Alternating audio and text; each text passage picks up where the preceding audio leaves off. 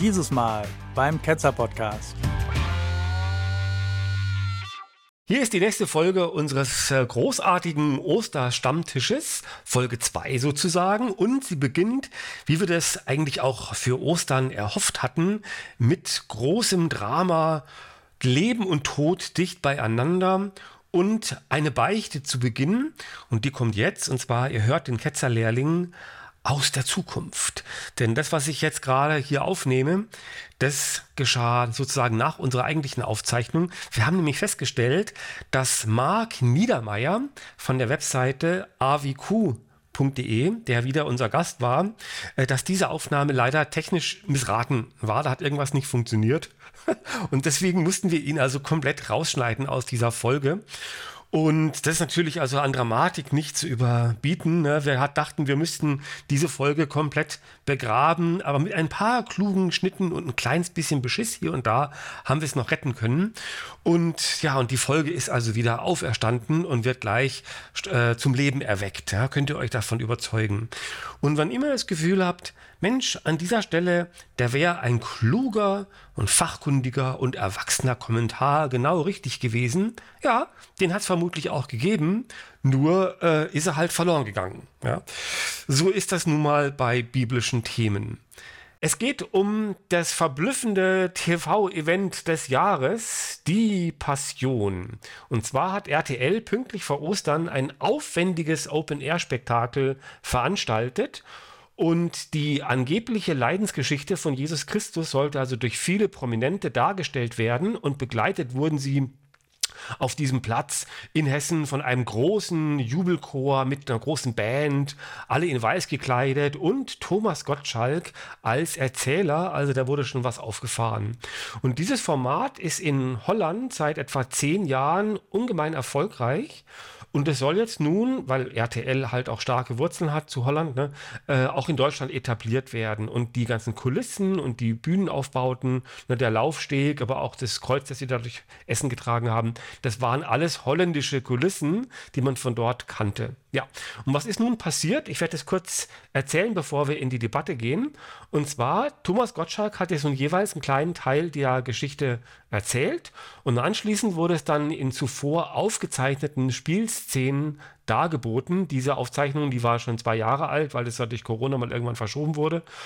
Und dort sah man jetzt also Jesus mit seinen Jüngern in der Fußgängerzone, ne, ganz modern, oder in einer Kneipe und sogar an einem Schnellimbiss, wo er sich da die Brotfladen für das letzte Abendmahl besorgt hat. Ne? Und an diesem Imbiss, da gab es dann da auch Würste, ne? die werden ja eigentlich klassisch mit Schweinefleisch zubereitet. Ne? Das ist ein bisschen komisch, ne? Und äh, im Imbiss selber stand dann äh, Starkoch Nelson Müller und vor dem Imbiss stand dann so als kleiner Gag Rainer Kallmund und hat sich da die Würste reingeschoben. Ne? Und ja, und etwa die Hälfte dieser ähm, Einspieler bestand aus Gesangsdarbietungen. Genauer gesagt aus Coverversionen von bekannten deutschen Popsongs, äh, wo man halt dachte, dass die Texte irgendwie gut passen. Und die wurden also von den Schauspielern selbst gesungen, wobei die Schauspieler waren oft Sänger und die Schauspielerei war so ein bisschen ihr Nebenfach. Und beispielsweise als einer der Höhepunkte besang dann Judas, der ja Jesus verraten hat, ne, äh, besang also seine Verzweiflung mit dem Hit von Tokyo Hotel ne, durch den Monsun. Und Ja, genau. Der Ramona zerreißt es, ne? Man fragt sich, ey, was soll das, ja? Und er lag dann dabei so als dramaturgische äh, Ausformung, ja, lag er da auf dem Rücken und die Kamera fuhr so nach oben und filmte so auf ihn runter und der, also ein erwachsener Mann, er lag da und hat dann da durch den Monsun gesungen, ja. Und Jesus wurde von Alexander Klavs dargestellt. Ne, wer ist das? Das war der Gewinner der ersten Ausgabe von Deutschland sucht den Superstar. Und äh, unter den Jüngern waren zum Beispiel Stefan Mross. Stefan Mross, ne, Volksmusik, äh, Trompeter und Moderator. Oder Gil Ofarim. Oder eben Mark Keller, der dann den Judas gespielt hat. Und während das alles passierte, also auf dem Platz in Essen war also diese große Bühne. Dann gab es die Einspieler, die schon vorproduziert waren, und es gab ein drittes Element, und zwar wurde ein riesiges weiß leuchtendes Kreuz wie ein überdimensionaler, riesiger Sarg durch die Stadt Essen getragen, begleitet von einer Reporterin, die die Trägerinnen und Träger über ihre Motivation äh, befragte, warum sie da jetzt äh, mitmachen und das Kreuz äh, da. Und die haben dann also völlig bizarre Antworten da gegeben, äh, wie sie da zum Glauben gekommen sind und so weiter. Werden wir nachher noch genauer erzählen. Ja, und am Ende gab es dann leider keine Kreuzigung und auch keine Auferstehung und auch keine Himmelfahrt, sondern die Show endete ganz abrupt mit Jesus, mit Alexander Klav, Klavs auf einem Hausdach in Nachbarschaft zu diesem Platz in Essen, wo das Ganze stattfand, und hat dann da irgendwas gesungen und dann war es zu Ende. Und jetzt frage ich mal erstmal in die Runde, wer von euch hat denn die Show gesehen oder davon äh, gehört? Ramona, hast du es gesehen? Also ich habe ja, ich habe die Show nicht gesehen. Ich habe sie mir im Nachhinein dann halt doch äh, angeschaut. Und wie war dein Eindruck? Äh, so mal ganz oberflächlich, kurze erste Einordnung? Enorm. also ich war geschockt eigentlich. ich war geschockt. Ich habe da in den Nachrichten ein bisschen was drüber gesehen, dass es das gab. Und dann wollte ich da ein bisschen was drüber lesen. Dann war die Nachricht aber hinter so einer Paywall und dann hatte ich auch nicht so ganz die Zeit und habe es dann gelassen. Mhm. Also ich habe das live verfolgt, das kann ich mir also nicht entgehen lassen und habe aber währenddessen auch äh, Twitter aufgerufen. Ne? Und das war also ein, ein Fest oder sagen wir eher ein Schlacht, ein, ein Blutbad. Und selbst die Leute, die im Wesentlichen Twitter besuchen, um solche Live-Shows irgendwie so ein bisschen fertig zu machen, das ist also ein großer Sport dort, ne? die haben also auch gesehen, ja, äh, dass sie sowas noch nicht erlebt hätten.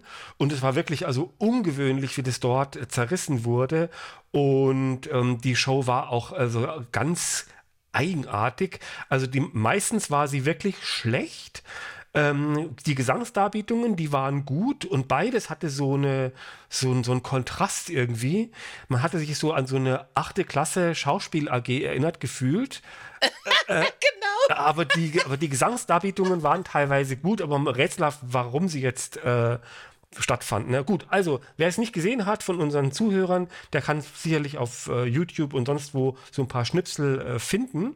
Wir gehen mal in diese Einordnung und ich mache mal so eine Art, so, so eine Art Anfang äh, und hoffe dann auf Kommentare von euch. Und zwar diese Jesus-Geschichte, die wurde dort ja ohne irgendwelche Dornen erzählt. Ne, Alexander Klav, so als Kumpeltyp ne, in der Fußgängerzone, in der Kneipe, der nichts fordert und der ab und zu mal so ein paar Konfuzius-mäßige Sprüche abgesondert hat. Ne? Ähm, ist das, ist das äh, gefährlich? Ist das, äh, ist das nett? Kann man das so machen oder wie würdet ihr das sehen? Wenn ich höre, es ist etwas ein Musical, ja, dann ähm, ist das Thema erstmal egal. Das Musical, das hat bestimmte Richtlinien. Was ist ein Musical? Okay, das haben sie erfüllt, indem gesungen wurde. Das war okay kann man ja nichts sagen. Ich sehe das sehr kritisch. Also äh, man fragt sich ja, was will er mal kritisieren, wenn Leute Lieder singen. Ne? Aber ähm, viele Leute äh, lesen ja nicht die Bibel oder äh, hören keine Predigten an, sondern die denken dann wirklich, das, was ihnen da jetzt angeboten wird, das wäre jetzt mehr oder weniger die Geschichte. Zwar schön verpackt, aber das wäre die Geschichte. Und genau das ist ja falsch. Jesus war ja nicht ohne Dornen und Jesus war ja kein Kumpeltyp. In der Bibel wird er als Besserwisser als, eine, als, als patzig dargestellt, äh, der die Leute nur anfährt mit Schlangen und Nattern gezücht und äh, Zähne klappern und so weiter. Und das stimmt ja alles gar nicht so, wie das dargestellt äh, wurde. Ja, ich sehe das auch so, dass das eine wirklich eine Marketingmaßnahme für die Kirche ist. Und ähm, im deutschen Recht ist das ja so, dass, ähm, dass ein Fernsehsender immer nur maximal, ich glaube, 50 Prozent seiner Zeit mit Werbung füllen darf und der Rest Inhalt sein muss. Da finde ich, müsste man eigentlich mal gucken, wenn man das jetzt mal alles als Werbung einstufen würde, was es für mich ist, ne? ob man dann nicht die 50% Werbung überschritten hätte. Das ist ein guter Punkt, ja. Dauerwerbesendung, ne? Jesus TV. Mich stört irgendwie die Art, wie das Ganze aufgezogen wurde. Also man kann ja sagen, ah toll, das Ganze mal irgendwie modernisiert. Ne? Das kann ja auch anschaulich sein dass man sich mal anschauen kann, wie würde Jesus heute so funktionieren. Das ist dann manchen Leuten vielleicht näher und da kommt wieder dieser werbliche Charakter zum Vorschein. Ne? Manchen Leuten ist es halt näher, wenn der Jesus durch die Fußgängerzone läuft, als durch die Wüste. Ne?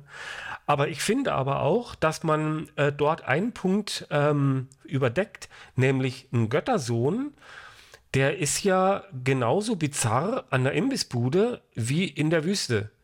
Das heißt also, dadurch, dass man das in die Moderne äh, hieft, wird es ja gar nicht dann plötzlich plausibler. Und für die ähm, antiken Kulturen waren ja Göttergeschichten zwar alltäglich, aber ein Gott, der neben dir steht und sich irgendwie Wein besorgt und Brot und auf einem Esel reitet, der ist ja genauso bizarr gewesen. Also deswegen finde ich, dass da ein falscher Eindruck erweckt wird, nach dem Motto, war doch alles ganz normal, es war eben nicht normal. Äh, das ganze Christentum selber ist ja auch schon eine Modernisierung der sumerischen Religion. Ne? Also da äh, haben die ja auch nur die ganzen alten Geschichten genommen und die mal so ein bisschen auf modern getrimmt und äh, ne, das macht man halt im Marketing so. Ne? Man muss mit, man muss mit seiner Zielgruppe gehen. Wenn man einen Film dreht, nochmal eine Nachverfilmung, ja, von wie das war mit Jesus oder wie man sich's vorgestellt hat. Aber in der Zeit, aber du kannst nicht das gleiche Thema mit den gleichen Verkündigungen auf heute beziehen. Das ist das Problem. Aber trotzdem muss ja der Glaube heute, der sich heute stattfindet, muss ja die Frage beantworten, warum existiert dieser Glaube heute noch oder was kann der Glaube uns heute geben und so weiter und bla bla bla, da wisst ihr ja alles. Ne? Also ich finde, man kommt schon nicht drum rum, auch mal irgendwann diese Frage zu beantworten nach der Moderne. Und sie haben halt jetzt das gesagt und sagt so, so stellen wir uns das vor in der Moderne. Ne? Jesus wäre dann eben an der Imbusbude gewesen und hätte dort Rainer Kallmund getroffen und so weiter. Ne?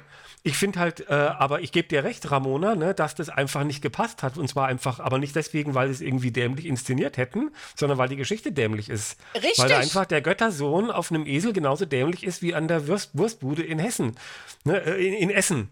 Und ähm, aber dadurch, dass das plötzlich in unserer Jetztzeit stattfand, wurde diese Idiotie noch umso offenbarer. So, so Bibelfilme mit Charlton Richtig. Heston als Moses und sonst was, ne? Das hat irgendwie, das ist in sich irgendwie stimmig, ne? Aber das wurde Richtig, das komplett ich, zerrissen, dadurch, dass da jetzt halt Songs von Tokyo Hotel und Udo Jürgens gesungen wurden. Also der also hat sich auch im Grab, Grab umgedreht, vermutlich, ne? Okay. wir sind ja auch so ein bisschen in unserer Gedankenblase, muss man ja auch sagen. Ne? Und wenn wir uns sowas angucken, was mit Bibel und so weiter zu tun hat, ja, nehmen wir das halt auch super ernst. Ne? Wir gucken da ganz anders drauf, wie jetzt jemand, der nicht gläubig ist, und die sind alle hier nicht gläubig gewesen, hundertprozentig gläubig heißt, dass sie das glauben, was da gespielt wird, ja, und dass äh, da jemand aufersteht und sonst was. Also das hat einfach gefehlt. Ne? Deswegen haben auch viele bei Twitter irgendwie gesagt, wie, was, äh, äh, jetzt ist plötzlich zu Ende, was ist denn jetzt los? Ne? Man dachte irgendwie, da käme noch irgendwas. Also die Pointe hat gefehlt. Und was man stattdessen ähm, gesehen hat, also es ist zweierlei. Die Leute haben ja eine gewisse Kenntnis schon vorab. Ne, und sie wissen ja, worum es geht. Das heißt also, wenn man das gar nicht anspricht oder ihm auch nicht widerspricht, dann bleibt es ja in den Köpfen erstmal stehen. Das war das eine. Das zweite ist das, was tatsächlich gezeigt wurde auf der Bühne. Und auf der Bühne wurde gezeigt, dass der Jesus halt so ein bisschen schwülstig dahergeredet hat und halt also das Gute und ähm, dass jeder an seinem Charakter arbeiten muss. Ne? Und dann wurde einfach gemeinerweise von der Polizei hops genommen. Ne? Und jeder hat gesehen, das ist ungerecht. Ne? Und der Jesus stand da in so einem Müll Müllmann-Kostüm, so orange, ne? und wurde da also links und rechts äh, eingefasst ne? von so zwei Polizisten. Und dann wurde er da praktisch ohne eine sinnvolle Anklage, wurde da halt äh, dann angeklagt. Und selbst Pontius Pilatus fand kein Fehl an ihm. Und trotzdem wurde am Schluss dann halt der, der, dem Mob äh, übergeben zur Kreuzigung. Und das Publikum hat einfach gesehen, das ist ungerecht und er wollte das Gute und er wollte das Gute für uns. Und er ist standhaft geblieben für uns. Und deswegen hat er, hat er, haben sie ihn umgebracht. Wie Gandhi. Es war eher eine Gandhi-Geschichte als eine Jesus-Geschichte. Das ist das, was Jörn daraus zieht. Und ich wette mit dir, dass die Leute, die dort standen, ja, gar nichts gedacht haben. Dass die applaudiert haben, wenn einer das fertig war mit seinem tollen Singen. Ja, also ich, äh, nee, ich glaube da nicht dran, dass die sich so gedank ernsthafte Gedanken gemacht haben, wie wir sie uns machen. Kann gut sein. Ich meine, wenn du da jetzt äh, stundenlang da stehst, bis die Show endlich anfängt und so, so eine Produktion hat ja einen gewissen Vorlauf, ne, äh, dann willst du da auch äh, gut drauf sein und bist da jetzt nicht so, äh, so kritisch, denke ich mal. Ne? Also man feuert da eher die Darbieter an, als sie auszubuhen. Anscheinend gab es auch äh, rhythmischen Applaus und äh, Zugaberufe auf Twitter, war also reines Desaster. Und ich habe in Vorbereitung auf diese Sendung, habe ich also bestimmt 20 solche Rezensionen gelesen auf allen großen äh, News-Webseiten, aber alles, was man so bei Google News irgendwie gefunden hat. Ne? Und es war alles äh, schlecht und sogar bei domradio.de hieß es, naja, es war ja gut gemeint, aber eigentlich war es kacke und so. Ja, dass die das, hör mal, dass die das sagen. Ich sag ja, die Gläubigen, die haben sich hundertprozentig verarscht gefühlt durch, die, durch die, äh, diese Geschichte. Und äh, die einzigsten, wo halt darüber lachen, sind halt wir. Ja, ich weiß nicht, ob die Gläubigen sich verarscht gefühlt haben. Also man kann natürlich immer äh, spitzfindig sein, so ja, das war nicht historisch oder das und das so irgendwie, ne?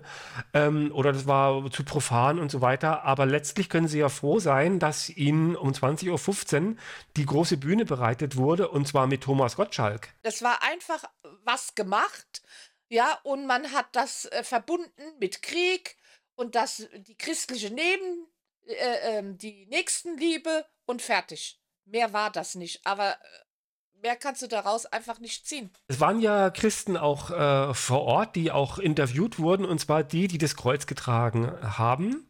Und das waren schon so Leute, die hätte man eher so bei jesus.ch oder sowas verortet. Ne? Also wer das nicht kennt, das sind also tägliche oder fast tägliche äh, Geschichten, halt so die übliche Sache, äh, eine äh, früher nur Pornos gesehen und gekifft, ne? Und dann irgendwie zu Jesus gekommen und ach, und das so immer so ja. diese Erweckungsgeschichten. Ne? Und äh, dort waren also diese Art von Christen, die also wie, die haben praktisch das Kreuz getragen, wie so ein Sarg, so auf den Schultern abgestützt. Ne? Und ähm, das Kreuz war also riesig lang, also was weiß ich, so acht Meter lang oder vielleicht noch zehn Meter oder sowas. Ne? Zwei, 200 Kilogramm schwer hieß es. Und da waren aber auch dann Juden dabei und sogar einer, äh, der sich als Moslem geoutet hat. Ne? Und alle äh, fanden sich zusammen in dieser großartigen Jesus-Geschichte. Und die wurden dann also jetzt interviewt, was, wie sie zum Glauben stehen. Und dann kamen da Geschichten raus, ne, ja, und dann habe ich da irgendwie ein Licht gesehen und dann bin ich aufgestanden auf das Licht zu und da war das noch immer. Und dann bin ich da drum rumgelaufen und das Licht war noch immer, sage ich, Mensch, hier, Herbert, komm mal her, hier im Schlafzimmer das Licht. Und dann hat er das auch gesehen und dann sind wir auf die Knie und dann, ja, also ja. Ich, ich, ich, war jetzt nur so ungefähr aus dem Gedächtnis, aber praktisch ganz, ganz fies und ähm, die Reporterin immer nur so, ah ja, ah ja, sehr interessant, ganz, ganz toll, ganz toll. Äh, wir geben zurück ins Funkhaus und so weiter.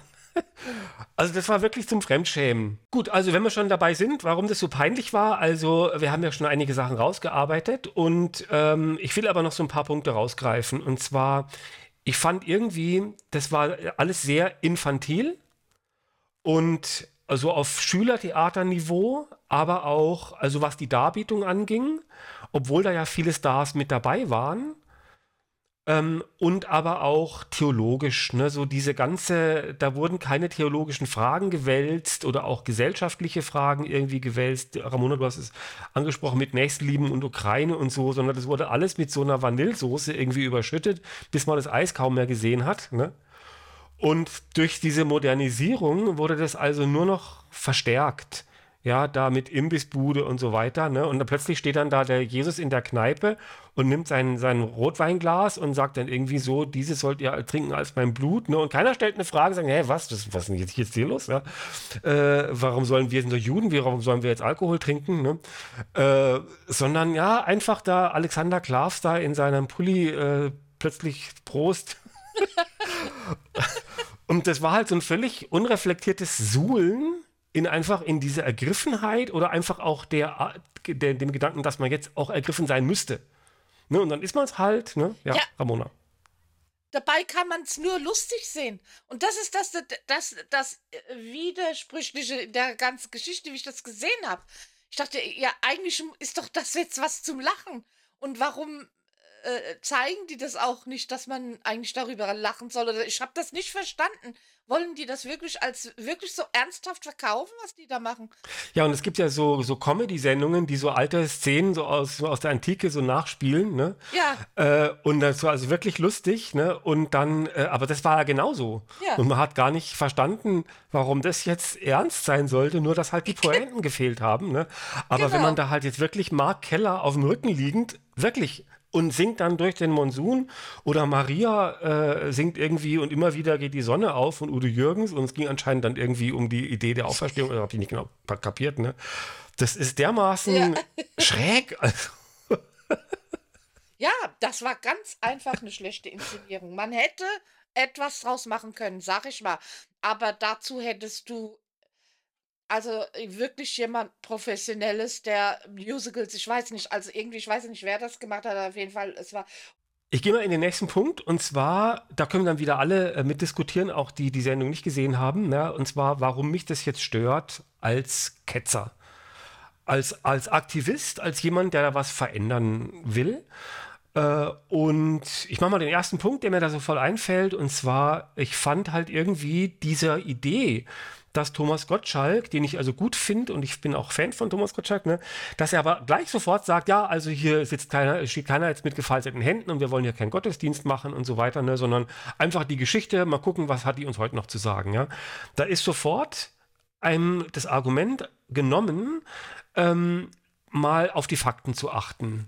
Weil das ist letztlich unser Schwert, das wir haben, dass die ganze Sache nicht historisch ist, dass sie widersinnig ist. Das haben wir ja in dem vorigen Podcast-Segment äh, ausführlich dargelegt. Ne? Und dann wird einem sofort gesagt, ja, das gilt ja jetzt nicht. Und trotzdem werden dann aber aufgrund dieser sehr vereinfachten Geschichte dann doch Schlussfolgerungen gezogen. Zum Beispiel die, dass man eben jetzt das gut finden muss und dass man sich dran halten muss und dass das auch weiterhin zu gelten habe und so. Und das finde ich dann irgendwie komisch. Wir werden sehen. Ich, also ich vertraue darauf, ich vertraue darauf auf unsere Kritiker. Wir sind ja nicht die einzigen hier im Ketzer-Podcast, wo das dann nicht so gut fanden. Ich, äh, du hast ja auch gesagt, bei Twitter gab es eine Menge und ich glaube, dass da auch viele Leute, die es gibt, wo sagen, also so ein, so ein Schwachsinn zu produzieren hier, das ist, das ist, das ist peinlich. Das ist wirklich peinlich. Ich wollte auf eine Sache noch hinweisen, und zwar ähm, letztlich so Medienschaffende. Ne? Äh, weißt du, wir überlegen jetzt so, ja, äh, Christen und was wollen die und so, aber diese Leute, das sind Profis, die wollen Quote machen und die wissen auch, dass sie abgesetzt werden, wenn sie keine Quote machen. Und das sind einfach Fachleute darin, wie man ein Publikum einseift. Und deswegen haben sie ja Thomas Gottschalk genommen und nicht den Franz Josef oder Franz Dingsbums Overbeck, der ja Kardinal ist da in Hessen, in, in, in, in Essen, ne, der ist ja nicht aufgetaucht, sondern stattdessen war es Thomas Gottschalk. Ne? Ich weiß auch gar nicht, ob der das gemacht hätte, ganz ja, ehrlich der hätte sich, gesagt. Der hätte sich, in, Weil das der nicht, hätte sich echt als Kreuz nageln lassen. Ne? Gefühlt.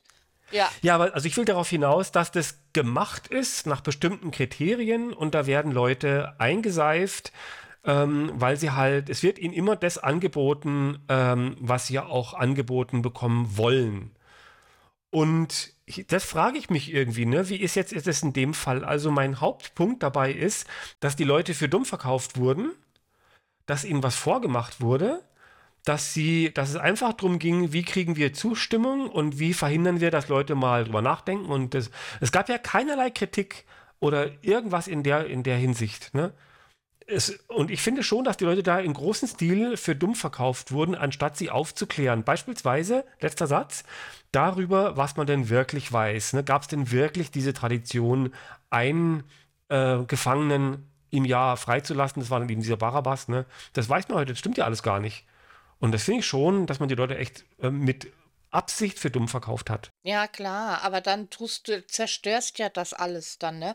Es, äh, der Grund, warum, warum man das macht, ist doch, dass man das wieder in Erinnerung ruft, äh, diese Unwahrheit, ja? Das interessiert ja jetzt keinen, dass wir da nicht dran glauben und das für widerlegt sehen. Äh, das interessiert, das interessiert ja keinen. Die Motivation, wo dahinter steckt, ist ja ähm, diese Geschichte weiterhin zu verkaufen. Und wie könnten wir das machen? Ja, komm, wir machen mal ein Musical und machen das groß hier. Und äh, das müssen wir tun, damit wir äh, äh, das tut die Menschen wieder anziehen und wir können dann junge Leute auch wieder mal das interessant machen. So denken die. Und ich weiß auch nicht, was das geko viel gekostet haben kann, das nicht, weil. Äh, ja, Thomas Gottschalk. Ja, komm, hopp, er ist doch jetzt für mich keine Koryphäe in irgendwas, dass ich sage, äh, für mich wäre das jetzt, äh, oh, Thomas Gottschalk ist da. Ja, aber Thomas Gottschalk ist das, was Harald Lesch ist, äh, in, dem, in dieser Funktion, nur mal für Spaß, nur mal für Spaß. Ne? Man, man will jetzt mal äh, angucken, was hat er da zu sagen, man vertraut ihm, dass das nicht allzu scheiße wird und so. Ne? Mhm. Und, äh, und dann wird schon irgendwie witzig sein. Also niemand nimmt das ja ernst, was Thomas Gottschalk sagt. Ja? Es war nicht witzig, er konnte gar nicht das zeigen, was er, was er eigentlich dafür prädestiniert ist das sag ich ja. Weißt du, ein ähm, Kommentator in der Zeit, Zeit.de, Zeit Online, äh, hat geschrieben, dadurch, dass aber diese verquasten Gläubigen, die das Kreuz getragen haben, da ihre komischen Halluzinationsgeschichten da erzählt haben, ähm, äh, wurde, war das halt dann plötzlich nicht mehr witzig, weil es halt plötzlich wirklich ernst war und das ernst genommen wurde und äh, das war halt so irgendwie so, wie wenn du die gleiche Geschichte machen würdest mit Mohammed. Ne, wir erzählen die Geschichte von Mohammed und dann tragen das Kreuz äh, oder irgendwas, was irgendwas wird da getragen äh, von Müttern, die äh, Mütter von Märtyrern. Und ab dem Moment ist es nicht mehr witzig. Mhm. Naja, klar. Wir müssen zum Schluss kommen und zwar, äh, es gab noch einen Nachschlag bei RTL selber, nämlich bei Stern TV. Das lief dann halt äh, dann nach den Nachrichten dann gleich anschließend. Und da wurden auch ähm, Thomas Gottschalk und Alexander Klavs als Hauptdarsteller, der es auch gut gemacht hat, äh, nochmal interviewt, äh, wie sie denn jetzt dazu stehen. Ne? Und der Alexander Klavs hat gemeint, er ist schon gläubig aber es ging ihm gar nicht darum, was jetzt genau und Theologie und so weiter. Und es hat genau auf das gepasst, was die da, was die da gemacht haben. Ne? Aber jetzt kommt The Money Quote. Er hat gesagt, wichtig ist ihm, dass das die Leute glauben. Ja, ja. Und jetzt nicht genau die Details. Und das ist genau, das sehe ich genau andersrum. Äh, man muss schon äh, wissen, was man glaubt und es gut begründen. Aber er hat vielleicht irgendwie sowas gedacht, ähm, wie, dass die Leute eine Ethik haben oder dass die Leute über Moral nachdenken oder dass die Leute einen moralischen Kompass haben und so, ne? Und so hat er den, den, diese theologische Darbietung, ähm, die ja eigentlich äh, mit Theologie nichts zu tun hatte, genauso verbogen, wie er seinen Glauben lebt, ne? nämlich eher als einen humanistisch-moralischen Kompass, der von jeder christlichen Theologie befreit wurde. Das war mein Schlusswort. Wie ist euers? Ich muss mir das mal von Holland angucken. Unbedingt, wie die das machen. Und ähm, ja, und alles andere sage ich mir, okay, äh, vielleicht hatten wir auch Glück mit dem Corona, dass die Leute sich gerade alles angucken, wenn sie rausgehen dürfen, wieder abends, ja. Wie gesagt, und äh, da dass die Endorphine nach oben gehen und dass man glücklich ist. Ach, endlich mal wieder ein, ein Event in unserer Stadt. Und ja, das kann ich alles gut verstehen. Aber wie gesagt, ich persönlich finde es auch blöd, was der, der, der Cluster, was der sagt. Äh, Hauptsache Glaube, Glauben. Und das sind für mich Menschen, die sich überhaupt nicht mit nichts beschäftigen. Richtig. Ja, also von mir aus soll ja jeder glauben, was er will, solange er andere Leute damit in Ruhe lässt. Ne? Und ähm, das tun sie ja nicht, wenn sie mir diese Werbung für ihren Weltkonzern da in die, ins Wohnzimmer pumpen durch die Fernsehleitung. Wenn sie es schon tun, dann äh, sollte da sollten sie dabei zumindest ehrlich bleiben und äh, die äh, Sachen so darstellen, wie, wie es auch äh, haltbar ist und äh, wie es auch in, ähm, in der Gesetzgebung zur Werbung verlangt wird.